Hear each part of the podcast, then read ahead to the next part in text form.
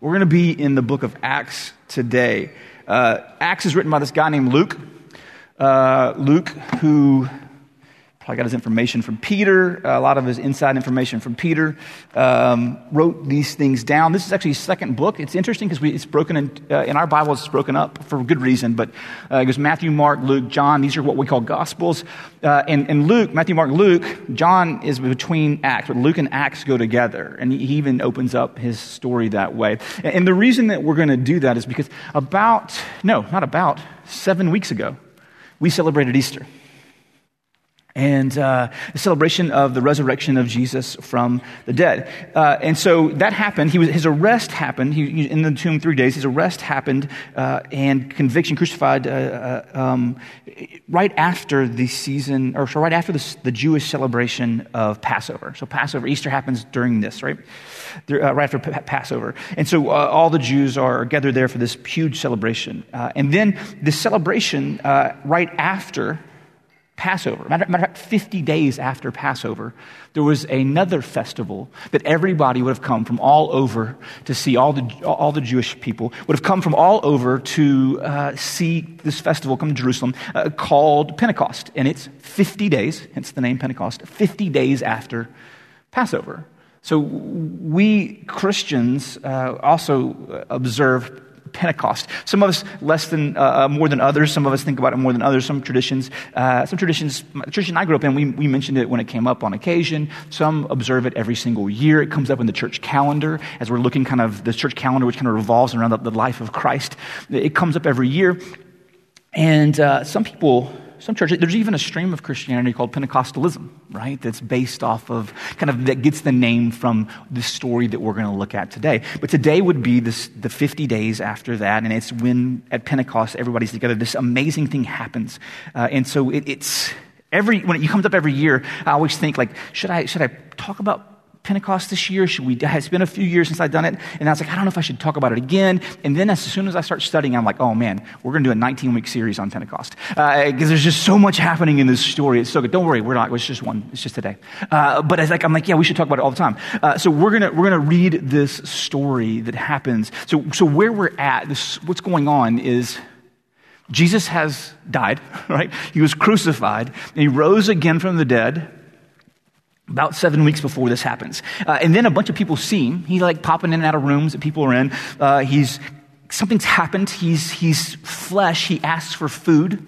Uh, makes fish at one point for somebody and, and for a group of people. Uh, people touch him, so he's physical, he's corporal, but yet he's also doesn't seem to be bound by time and space like we are. so uh, something different about him. And then he ascends into heaven. right? Uh, uh, and, and let me just read this. Let's just read this, and we're going to do our best to unpack it. I'm going to start in verse 1 of Acts 2, which kind of when we're thinking about our, our, our Bible, we, the Gospels, these four stories Matthew, Mark, Luke, John, in the New Testament that kind of tell us about the life of Jesus, who he was, what it meant that he did all these things. And then Acts is this history of what happens after his ascension. So, Acts 2 1. When the day of Pentecost arrived, they were together in, in one place. And suddenly there was, uh, came from heaven a sound like a mighty rushing wind, filled the entire house that they were sitting in. Divided tongues of, as of fire appeared to them and rested on each one of them. And, and they were all filled with the Holy Spirit and began to speak in other tongues as the Spirit gave them utterance.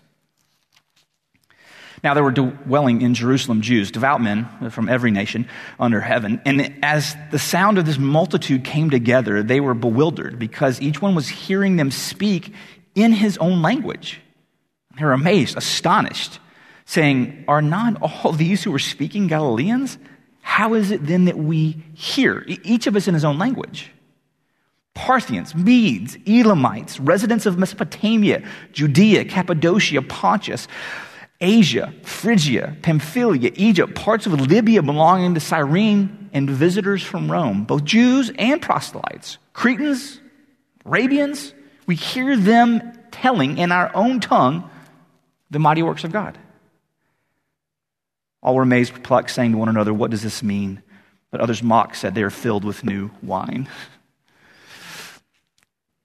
So this, this is a crazy scene. It's a crazy situation. Like if you're a disciple of Jesus, right, this, this, I mean, you, it's, I mean, the last two months have been nuts, right? You're following this guy around. You see him enter Jerusalem like a king on a donkey. You think you've seen prophecy fulfilled. Then you saw your friend, this guy you've been following around for three years, killed unfairly, unjustly, mercilessly. Then you hear stories, rumors a couple days later that he's risen from the dead. And then he starts showing up, talking to you, teaching you, explaining things. And then he says, I'm going to ascend into heaven. And he, he does. He floats off into space. Like he just floats up. Not into space, but into heaven. He floats up, and they're all standing there looking. And before he goes, he says to them, Hey, here's the deal. I want you to go back to Jerusalem. Something's going to happen. You wait in Jerusalem till the Holy Spirit comes. You go and you just wait. And so they've seen their friend ascend into heaven and, and, and gone back to Jerusalem, going like, well, what's going to happen now? Right? Then Pentecost rolls around a little bit later, a few days later, and, and, and this is the scene that we find. It has been a crazy time for these people uh, following Jesus. Not only that, they're probably still confused because John tells us, he's writing what Jesus was teaching them before his crucifixion. He's teaching them, and he says to them, Hey, here's the deal. Uh, I'm going to die and be resurrected. And they're like, how oh, crazy Jesus saying weird things. And then he says this. He says, and then I'm going to go. I'm going to leave. And you know what? It's actually better for you that I do go than if I stayed because when I leave, the Holy Spirit will come. So they're probably still thinking like, hey, this Holy Spirit that's going to come. He said, we wait in Jerusalem for this to happen. He says it's actually better for us that he's not here anymore because then the Spirit can come. Like, what is that even going to be like? And Jesus begins to teach about why that is before this happens. And he says that you are actually going to be able to know me in a more intimate way. You'll actually be able to experience. So Christians believe this. What we believe and teach is this, because it's in the Bible, is that the Holy Spirit is God dwelling inside of us. Or in some way, our life so tied up. And, and, and what we say about Christ. Christ, the Holy Spirit actually refers to the Holy Spirit, the person, but Christ also refers to it as, as His Spirit. So, so it's, this, it's this amazing thing how they're, they're so intertwined. The Father, the Son, and the Spirit are so intertwined. They're one, but in three persons. And so this, this amazing thing happens where it says that the way that you're going to live is actually a good thing for you that you, don't, you won't see me face to face anymore because you will actually know me even better. You will actually experience me in a more powerful way. That's been the promise, and this happens. So let's do our best to make sense of this important passage as best we can in the time that we have today. So um, all this has happened. The death, of the resurrection. They're waiting. Pentecost happens, and all of the all of these people, all the uh, people, uh, Jewish people from all over. There's even like a list here of where all the people were from. a, a short list of the p- places that people had come from. Were in Jerusalem to celebrate Passover. Sorry, sorry, celebrate Pentecost. So, uh, Pentecost was a couple things. To help understand what's going on in this passage, we kind of need to understand kind of the backdrop. So, uh, Israel was an agrarian society, right? They grew things. So, Passover, uh, sorry, Pentecost uh, was this, following Passover, was this celebration of the first harvest. The wheats come in, so you go gather the wheat, and the first crop that you take, you get. You take a portion of that, you go to Jerusalem for this big celebration to honor God. This is what you've given to me. Like this is for you, so you bring part of it, you, you present it at the, at the temple. Uh, this is a offering to give you, to give you praise for the gift of the crop that you've given us, to pray for the crop to come, the rest of the crop. It, this is what's happening, is it's an honoring of the blessing of God. But over time, it actually begins to mean something else. It, it recalls something else at the same time. So, a long, long, long time before this, uh, God's people were captive in they were slaves in Egypt, and God brings them out. It's an amazing story. It's in Exodus. He brings them out in this amazing, powerful way, and He takes them, and they leave this, this, this Egypt, and He takes them out in the desert, and 50 days later, they show up at this mountain called Mount Sinai. And it's at this mountain that God gives them His law gives them their law, the law that they're going to live by. Moses goes up this mountain and he comes back down the mountain with the law and says, This is how we're going to live. This is what God says, how we're going to carry out his people, how we're going to carry out his purposes in the world.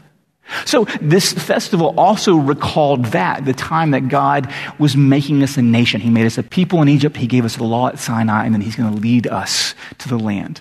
So all of this is kind of in the backdrop of this celebration when the Spirit comes, when this rushing wind comes into the room, where fire comes into this room, and people begin to speak in la- other languages, and other people, under- other people from other places can understand what they're saying. And it's just, that's all in the background, that this is the first fruits of the pouring out of God doing a new thing. Unbelievable. It's a beautiful, beautiful, beautiful scene uh, that's happening.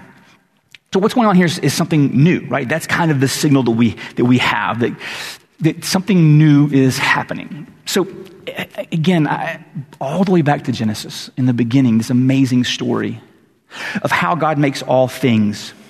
And the psalm we read says that God's breath, the life they have, the animals and, and, and that, that he fills the earth, that he gives them their breath, they live, and he, when he takes his breath away, when he takes his spirit away, they die. So in Genesis, when he's making everything, the, the, the, day that he makes humans is set apart, and he, he bends down to the dust, he forms the dust, and he breathes into them a portion of his spirit. In some way, it's the breath of life, the thing that sustains and animates, the thing that separates humans from everything else, is that God has somehow put a special portion of his life in them. Make sense? The animating thing and he says, if you sin and rebel, then, then you'll die. And in some sense, the Bible begins to, to, to immediately begins to almost talk of uh, two kinds of lives and two kinds of deaths. Uh, so there's this, when they sin against God, when they rebel against God and decide that they're going to they're to make their own decisions, what happens to humanity is they're cast out of God's presence. There's, in sense, a, a spiritual death. They don't physically die immediately. They will physically die now. But there's a spiritual death that happens. Sin enters their heart. They're afraid. Uh, they're aware of the shame and inadequacy. All of these things happen when sin enters the world. And there's this kind of spiritual death. And what you see in the rest of the New Testament is this longing, not for just for physical life, but this intimacy with God that animates the full human. That's what we're seeing in this picture is God's breath. It says that from heaven this mighty wind comes and fills the room and, and, and, and, begins to animate this entire scene. When Jesus says to people things like, you need to be born again, stuff like this that he's talking about. That there's a way that we can participate in the life of God by faith in Jesus where our spirits, our, our souls are animated anew. That we come into this world as children, alive, but dead spiritually. It's when we unite our life with Christ that God animates us, our soul, and unites our life to his for eternity. Yeah? That's the scene, that's the picture of what's going on, that how Christians are supposed to live. You will die physically like every other animal on earth, but we will live spiritually. It's why people in the Bible say crazy things like, even though you die, you live. Because your soul is eternal. The promise of Scripture is that our souls are eternal, that we give life, and then one day everything will be united. This is the first fruits. This is not everything, but this is the beginning of God doing a new thing, a mighty, powerful new thing. So let me, let me say it this way. I've, I've been jumping around all over the Bible trying to describe this, this life. Let me say it this way. You know how we're always looking for the next thing? You know how there's always feels like something in your life that's just out of reach, that if I just had this, then everything would be fine. And it, this, you know what, if I just had this life or this vacation or this house or these people, if, if it was just a little bit different than it is, uh, that, that feeling that things are just out of reach, that we're constantly looking for something transcendent, something that we can't quite put our finger on, something that's just beyond us. If you've ever felt that, there's got to be more. This is the life that you're looking for. This is the thing that's missing. Is this life that comes to us from God, applied to us by the Holy Spirit, making us a part of the very life of God, like it was in the beginning. And so then there is this power, this, this might. Um, this powerful, miraculous act of this tongues coming on them and them speaking in a language that everybody could have understood. Uh, so here's what's going on with that. so when God appears in the Old Testament in a visible way, when he wants to make his presence known in an area to a people, it's often fire. You remember the story if you grew up in church of Moses and the burning bush, right? It's God appearing as a fire. Uh, there's a story in Genesis 15 uh, of God appearing to Abraham and he appears as a torch. Uh, when he appears on Mount Sinai to give the law, it's as a fire.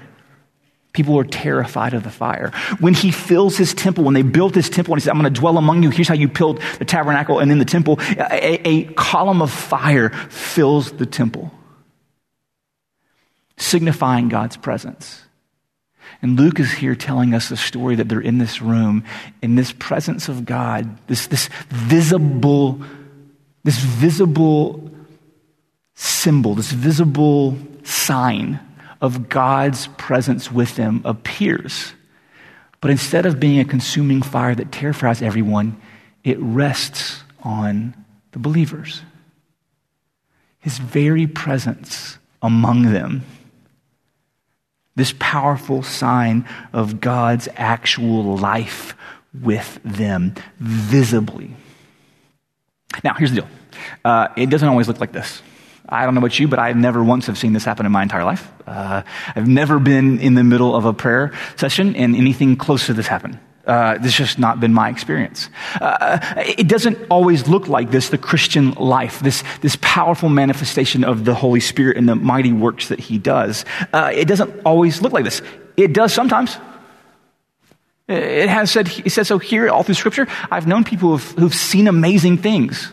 I've seen God heal. I've seen God, um, He does. But the reality is that most of the time, the work of the Spirit in my experience and probably yours, doesn't always, isn't always accompanied by these visible signs. So then what kind of power are we talking about if God's Spirit lives inside of us? What kind of power are we even talking about then? What, what should Christians expect from this promised life? Because this is a pretty bold scene and some pretty bold claims are being made. Here's what it is.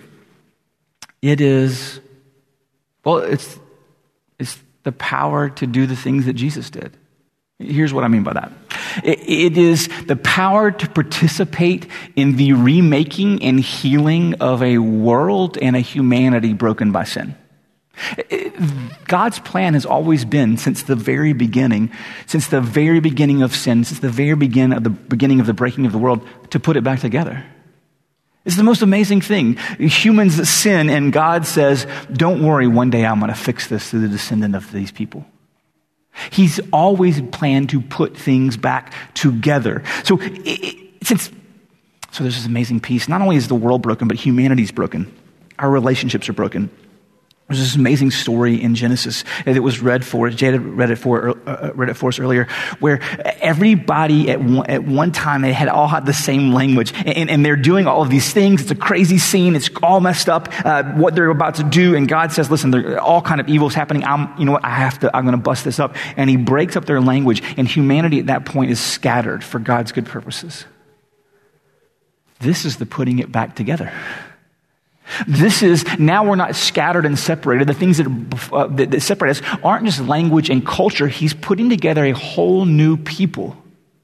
He's putting together a whole new people that come from all kinds of different backgrounds, all kinds of different experiences, live in different places with different poetry, different songs, different cultures, different rhythms of life, and he's putting them back together in this new humanity called the church. This is the creation of the church the worldwide church, the church from all over, where we have differences and, and, and, we see things differently in different experiences, but we are called to be put back together. That is the power that the Holy Spirit begins to work in the lives of believers. This power of recognizing that we are a part of His church, that we are a part of bringing justice and healing in the world, in our lives, in those around us. And Jesus is doing that through His people, through His body us caring about the hurting, us pouring out our lives for those who are weak, us caring about the marginalized. is a new, completely diverse community, but unified. Here, you know what? Paul describes it later. He's writing to the church at Corinth, and he says this. Uh, this is uh, Corinthians 12, talking about this pouring out of the Spirit.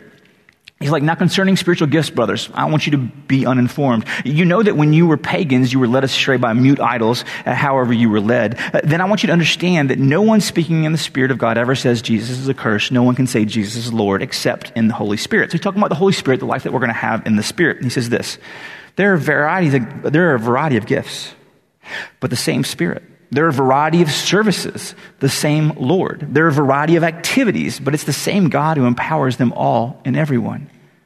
To each is given the manifestation of the Spirit for the common good. Why is the Spirit given to us? For the common good. Why are these gifts given to us? They all have the same source, and they're all given to us for the common good. This one is given through the Spirit, the utterance of wisdom, to another, the utterance of knowledge according to the same Spirit, to another, faith by the same Spirit, to another, gifts of healing by one Spirit, to another, the working of miracles, to another, prophecy, to another, the ability to distinguish between spirits, to another, various kinds of tongues, to another, interpretation of tongues. All these are empowered by one and the same Spirit who apportions to each one individually as he wills. For just as one, for just as the body is one, has many members, and all the members of the body, though many are one body, so it is with Christ. For in one spirit we were all baptized into one body. Jews or Greeks, slaves or free, all were made to drink of one spirit. He is doing a new thing, creating a new humanity, no longer separated by the things that previously separated us unified together in Christ because of what he has done. This is the thing that the Spirit begins to do in the heart of the believer. He begins to change us and shape us and mold us. And instead of only being attracted to the things that are like us, we begin to recognize that we are a part of something bigger that God is making that is new, that is huge. It is the breathing of life into a people just like he did at the beginning. It is amazing. So it's the power to transform the world. It's also the power to transform uh, the place that you are. If this is true, and it is, what it means then is that there are no small places. I think the things that we're looking for always, uh, we're always looking for the bigger and the better, uh, the like, is there a different place that we should be where better things are happening? Where bigger things are happening? Eh, does it feel ever? I think sometimes we live in a world. I think it's always been this way, but I think that, that now specifically, we live in a world that's trying to make you feel small. Like you live in a world that's constantly telling you every day that your life's not enough. I mean, when you look around, right? You don't have a Lexus, maybe, or you don't have the chicken nuggets that you want right now, or you don't have like whatever it is, right? Or this person's live, doing this, and this person's doing that, and these people are doing, and, and, and it makes us and our life feel small and unimportant. If this is true, there are no small places. It, it, the power to transform where you are, the power to know that where God has placed you, whether you're the CEO of a company or the janitor of that very same company, that God is using you and your obedience to transform the very world. Unbelievable. You have no idea what your obedience, what God will use your obedience to do. Here's the situation the people in these stories, they're never the brightest. I mean, the disciples, like, there's a transformation that happens from this point on for the disciples. Before this moment, man, they were outsiders. They were, they were, they were not educated. They were below blue collar, most of them. Some of them were actually rebels and outsiders. One of them was a zealot. It's, it's unbelievable. These, this, like, if, you, if they were a kickball team, these are not the people you would pick. It's not, they're not the winners. God uses these, this group of, my goodness, fishermen, betrayers, liars, all manner thieves. He uses this group of people to literally transform the world. You do not know what God will do with your obedience where you are. That is the type of power when you begin to understand that God works not always in these huge signs, but even in your small, quiet obedience in the place that He's placed you to transform where you're at. Unbelievable. Let me give you an example. Imagine this. Imagine you have a job and everybody that you work with is not very good at their job. I know it's hard to believe. But there are actually places in this world where not everybody gives 110% at their job.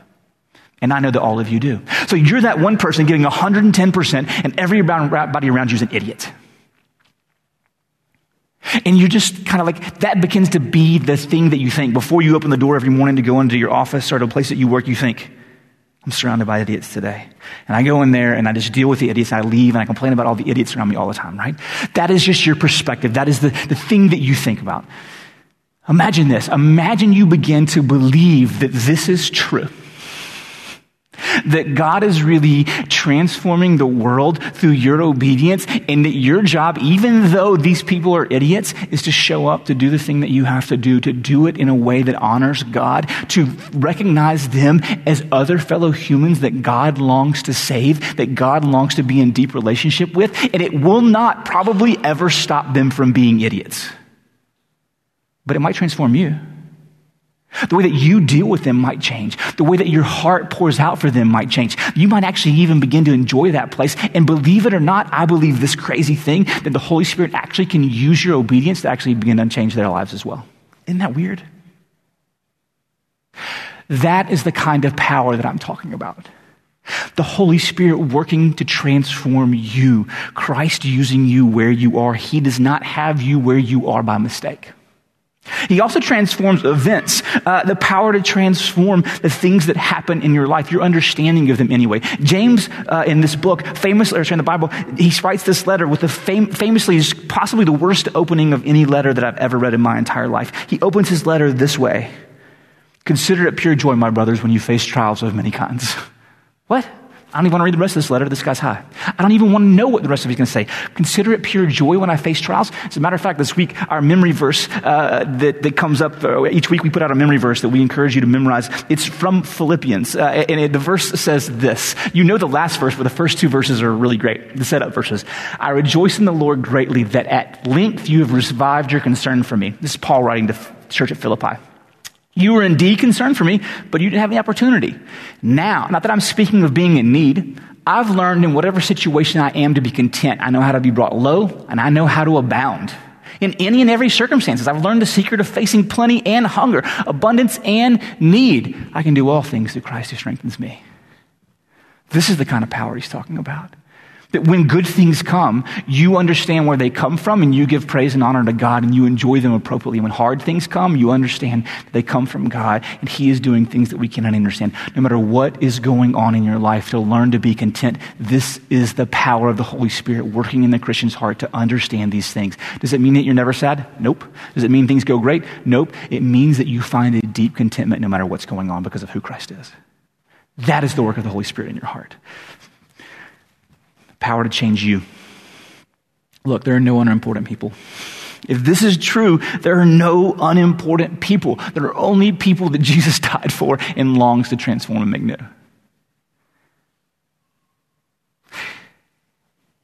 I read this this week. It says the gospel strips us of our self edifying grandeur. Self edifying grandeur, what a phrase. Humbles us to breaking point. Yes, an encounter with God will change us, but often not in the way we desire or even expect. Maybe like Jacob, an encounter with God will leave you limping, leave, leave you living life with a limp, serving with a limp, worshiping with a limp, loving with a limp. But it changes you because you know that He is doing these things, even if He wounds us and we now live our life like Jacob did with a limp. It is to change our hearts, to humble us, to make us softer. Softer. Uh, Martin Luther uses this phrase, he uses the Latin way, but it just, it just means curved in on ourselves. That human beings are curved in on ourselves, and the Holy Spirit works in our hearts and in the lives of Christians to begin to uncurve us, and sometimes He has to make us limp to uncurve us.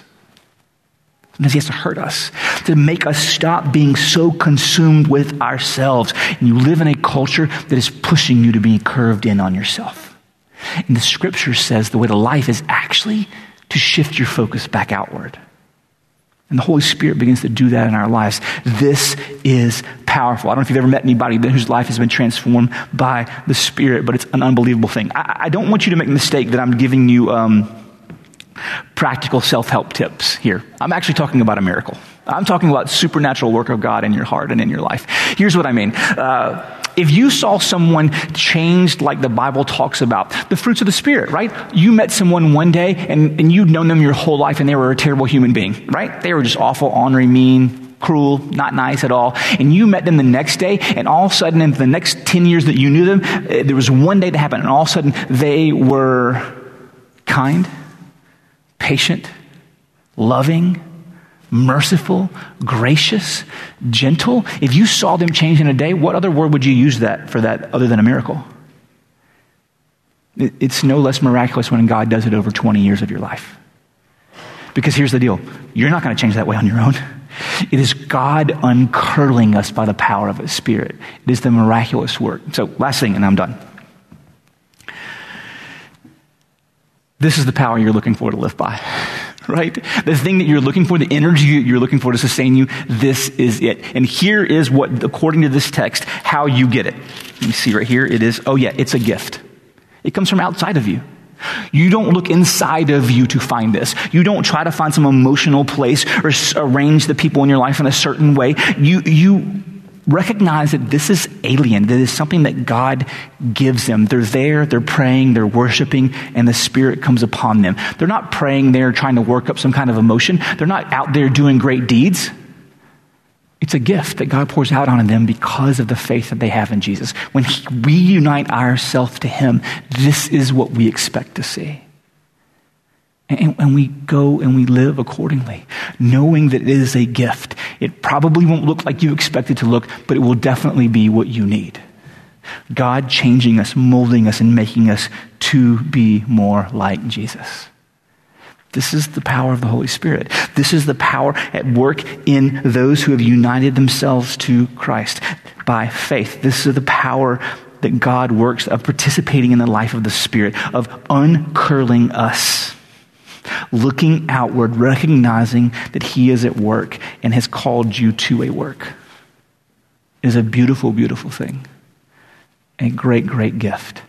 You cannot earn, you cannot summon up, you cannot call into being, you can only receive by faith. This is the work of the Spirit, and it is a gift. As we come to the table, I believe uh, that, um, that the bread and, and the wine that, that we receive, that this is such a reminder that this is a constant, ongoing work in our life. It is a sustaining work. It is a thing that feeds us, shapes us. So as we pray, prepare to take communion, come to the table together. Use this prayer, use this song to respond to what God would have you respond to. Let's pray. Father, that you sent your spirit to work in our hearts and our lives is a stunning thing to shape us and to mold us. That the work that you began in Genesis when you made and created everything, that you are continuing today in this room, in people's hearts and lives. You were shaping us, you were reshaping us, you were making us like, your, like our Lord and Savior, Jesus Christ. What an unbelievable thing. That you do this in community, that you do this through the life of your church is breathtaking. Give us the courage to see there are no small people. There are no small places. Give us the wisdom to recognize that our obedience where you have us, that the humility that you shape in us, that you form in us, is for our good, that it is part of the transforming of this world. But it's just a foretaste. It's just the first fruits because you will return and make all things new. Come, Lord Jesus, come. It's in his name we pray. Amen.